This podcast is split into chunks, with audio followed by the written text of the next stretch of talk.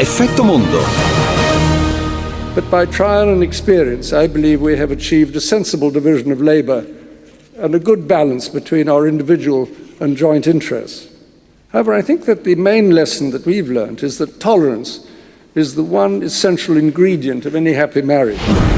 Buongiorno Giulia. Buongiorno. Eh, sono questa- molto triste perché io sono una romanticona in realtà, quindi ho scelto questo audio eh, perché per i 50 anni di matrimonio il principe Filippo in un evento pubblico e invito tutti a cercare il video su- sul web e vedere il viso della regina che era di pietra, eh, diceva abbiamo trovato il giusto equilibrio tra i nostri interessi, eh, proprio una, dif- una dif- divisione del lavoro e però dopo tutti questi anni posso dire che l'ingrediente principale di, una- di un matrimonio di successo, comunque che dura, Sì. è la tolleranza. E subito dopo, tra l'altro, diceva: E vi assicuro che la regina di tolleranza ne ha avuta veramente tanta. Questo perché il principe, che avrebbe compiuto 100 anni a giugno, eh, sicuramente è famoso, ma eh, lo, lo vedete appunto su. eh, qui si vede proprio la differente copertura tra i media tradizionali. Se andate a vedere tutti i siti di tutto il Commonwealth, naturalmente, quindi dall'Australia al, al Regno Unito, ci sono delle commemorazioni, delle, delle- per ora, delle, insomma, delle cronache molto, eh, molto serie, molto compite, con tutti naturalmente già i messaggi di cordoglio. Sui social specialmente su YouTube vengono naturalmente fuori tutte queste collections delle sue gaff, chiamiamole gaff, ma a volte anche qualcosa di più, perché era famoso insomma per avere poco filtro diciamo tra il pensiero e la, la parola, sì.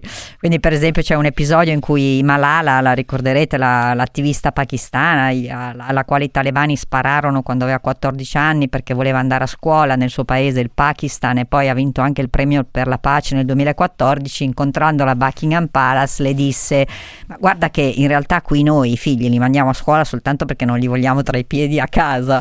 lei, lei, tra l'altro rise, Meno ma insomma questa è una... poi mh, era anche sicuramente gli furono attribuiti centinaia di flirt.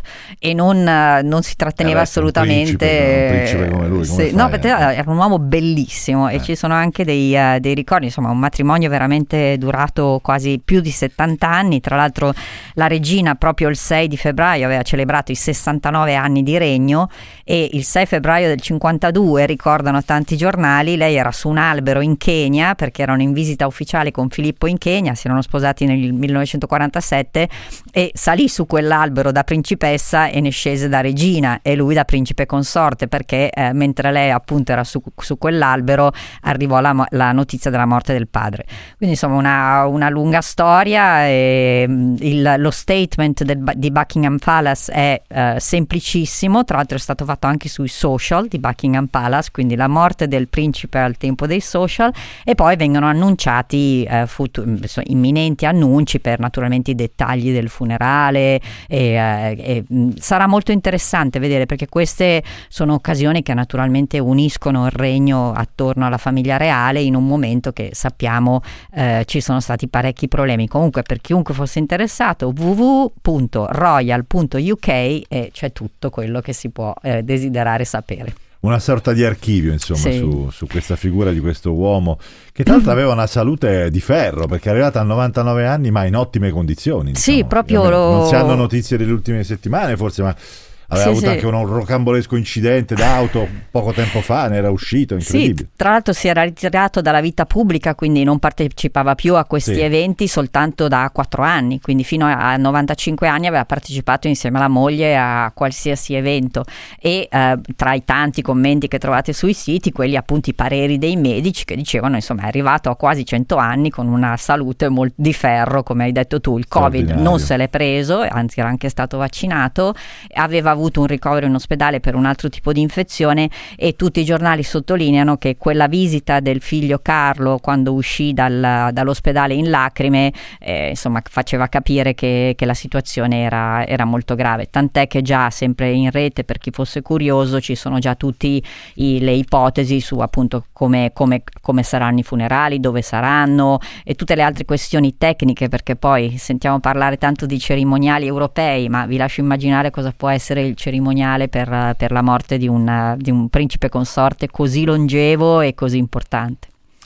Giulia, allora, che cos'altro abbiamo invece sui giornali che naturalmente non riportano notizie di Filippo perché di pochi certo. minuti fa, invece che cos'altro eh, c'è? Ma se vuoi restiamo un attimo nel Regno Unito dove ci sono vabbè, due fatti di cronaca, fa molto effetto la, l'assassinio di Sir Richard Lexington Sutton che era uno degli uomini più ricchi del Regno Unito, è stato ucciso nella sua, nella sua eh, mansion nella campagna inglese su tutte le sì. prime pagine dei giornali. Poi però c'è il tema AstraZeneca con eh, un sondaggio fatto eh, che, dove, che, indica che il 75% degli interpellati considera ancora il vaccino sicuro. Questo è secondo me eh, il 75%. E con Lima esattamente col eh, sondaggio che abbiamo fatto ieri, tu ieri non c'eri, non ci hai ascoltato, forse eri assente giustificata perché eri a fare delle altre cose, ma eh, di YouGov che dava esattamente questo 77% diciamo loro di fiducia dei britannici su Sì, perché comunque sono scesi in campo tutti naturalmente dal Regno Unito, poi ricordiamolo sempre, è un vaccino messo a punto dalle una delle istituzioni più rispettate del Regno Unito, cioè l'Università di Oxford e però certo che anche lì eh, i divieti che hanno cambiato un po' segno negli ultimi nel, beh, avevano questo rischio insito di mancanza di fiducia, ma continua a esserci. Il rischio è un altro, lo sappiamo, è che non ci siano, non arrivino le seconde dosi per il fatto che avendo esaminato i dati eh, la maggior parte delle prime dosi usate nel, nel Regno Unito di AstraZeneca erano state prodotte nell'Unione Europea, vedremo perché questo problema Johnson sa bene che dovrà affrontarlo perché in questo momento non ha abbastanza seconde dosi per vaccinare tutti quelli che hanno avuto la prima. Allora, se vuoi sentiamo un audio sì. dagli Stati Uniti, perché questa è effettivamente una svolta. Sono anni e anni e anni che sentiamo parlare eh, presidenti e soprattutto membri del Congresso democratico di nuove regole sulle armi. Eh, Joe Biden ha deciso di agire con quello che, se vogliamo, eh, mutatis mutandi, è un DPCM, cioè un executive order per limitare da subito l'uso di queste armi. Sentiamo le sue parole ieri nel Giardino delle Rose della Casa Bianca. Gun violence in this country is an epidemic. Let me say it again. Gun violence in this country is an epidemic, and it's an international embarrassment. Dice proprio, insomma, usare la parola epidemia in, in, ai tempi di pandemia assume sicuramente un significato molto forte. Dice la, la violenza, la, la, violenza fatta con le armi, dei, che poi sappiamo non sono soltanto armi da fuoco, sono proprio spesso fucili d'assalto che negli Stati Uniti si possono comprare con una certa facilità, è un'epidemia. Ve lo ridico, lasciatemelo ridire, ri, ripeterlo, è un'epidemia ed è anche una fonte di grande imbarazzo internazionale per gli Stati Uniti. Adesso vedremo perché naturalmente si sono già alzati gli scudi in Parlamento. È anche forse un momento favorevole perché eh, la, lobby, l'associazione dei fabbricanti di armi, la National Rifle Association, è in questo momento in, in grande crisi sia economica, finanziaria che per degli scandali di corruzione. Quindi quella, diciamo, quella, eh, quel, quel problema forse Joe Biden non dovrà affrontarlo, ma non sarà comunque facile perché lui ha ripetuto, non voglio neanche sentirlo che è un diritto costituzionale, non è un diritto costituzionale comprare armi e, per uccidere, e usarle per uccidere dei civili. Grazie Giulia, è tutto, ci risentiamo lunedì prossimo per quanto riguarda Effetto Giorno, per oggi con Gianmarco Feuronato regia, Jacopo De Franchi redazione, ciao, buona giornata.